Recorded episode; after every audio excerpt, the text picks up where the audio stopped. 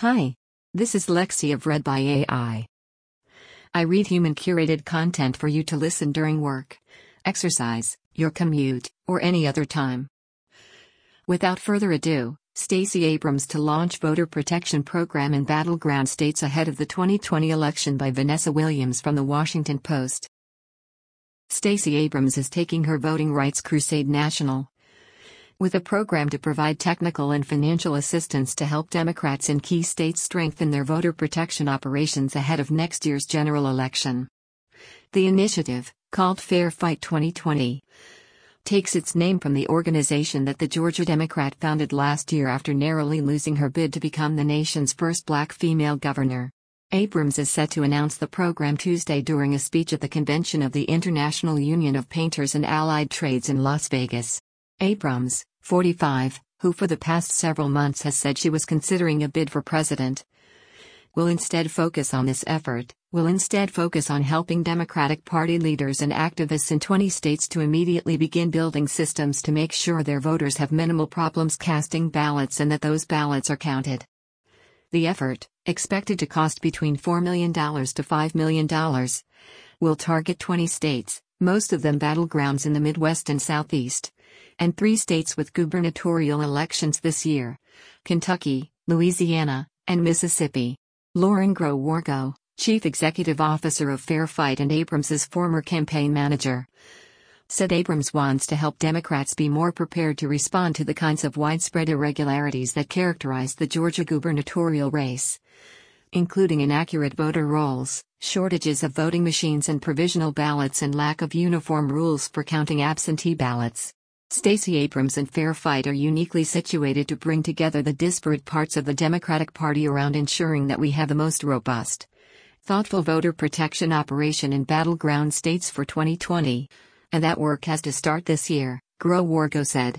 Abrams formed Fair Fight after she ended her campaign but refused to concede to Republican Brian Kemp, who she referred to as the architect of voter suppression in the state. While running for governor, Kemp refused to step down from his post as Secretary of State and continued to oversee the election in which he was a candidate. Fair Fight, along with other activist groups, filed a federal lawsuit against the state alleging that it had grossly mismanaged the twenty eighteen election and violated the constitutional rights of voters, especially people of color.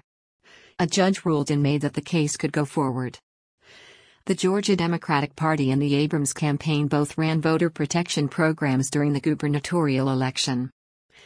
The campaign's voter hotline received more than one hundred thousand calls from people who needed help voting or who wanted to report problems. The groups also took elections officials to court during and after the election to restore people to the voting rolls, to keep polling places open, or to force officials to count ballots that had been wrongly disqualified. Fair Fight twenty twenty will use some of the lessons learned in those battles to help Democrats in other states prepare their voter protection programs. In past election cycles, campaigns and state parties tend to wait until the start of general election campaigning to begin to put together voter protection programs, which were often dismantled after election. But with ongoing efforts by Republican state lawmakers to pass more restrictive voting laws, Groh-Wargo said it was important that Democrats start working now to be ready to help voters navigate potential hurdles. Similarly, some states, such as Michigan and Nevada, have recently passed laws to expand access to voting, and party leaders and activists in those states need to make sure voters can take advantage of the changes. Last month, Fair Fight dispatched staffers to the Detroit suburbs to talk with Democratic Party leaders about their voter protection program.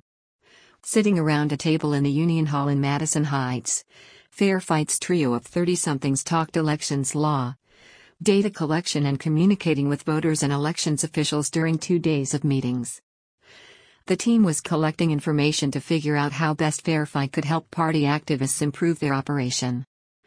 Erica Persman, the newly hired full-time voter protection director for the Michigan Democratic Party, said in an interview that the state recently expanded the ability of voters to use absentee ballots and that Fair Fight offered some ideas about how to make the most of the new feature. "I'm excited because they have some great ideas about how to take voter protection to the next level," she said. Liza Conrad, Fair Fight's voter protection director, said she and her team, which includes Jack DeLapp, director of campaigns and data analytics, and Vasu Abhiraman, senior legal and communications advisor, have found Democrats eager for their help. As our team has traveled the country, two things have stood out. First, Democrats and our allies want and need to strengthen their voter protection programs. They're ready to do the work, to build a robust, data-driven operation that educates, engages, and protects voters statewide, Conrad said via email. Second, while everyone is ready to work, they didn't have all the resources to start now, but, with Fair Fight twenty twenty, they will. The majority of the program will be run by Fair Fight P A C. Depending on the campaign finance laws of the individual states, Fair Fight will make direct cash donations or will help the groups raise money to hire staff, set up voter hotlines and develop public information campaigns. Abrams has become one of the party's most popular leaders since her gubernatorial bid. Many of the Democratic presidential candidates, as well as people running for local and state offices, have reached out to her for advice on her historic campaign. She won her primary by fifty-three percentage points. The first black woman to be a major party gubernatorial nominee. And she came within less than one point five percentage points of becoming the nation's first black female governor. Abrams focused on mobilizing a broad coalition of voters, including those who usually skip midterm elections, garnered more votes than any Democrat running statewide in Georgia.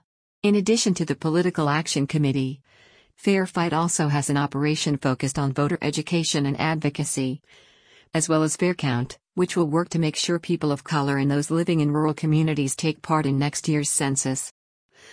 Aides say that Abrams has privately reached out to party leaders to let them know that she would not join the presidential race but that she wanted their support for Fair Fight twenty twenty.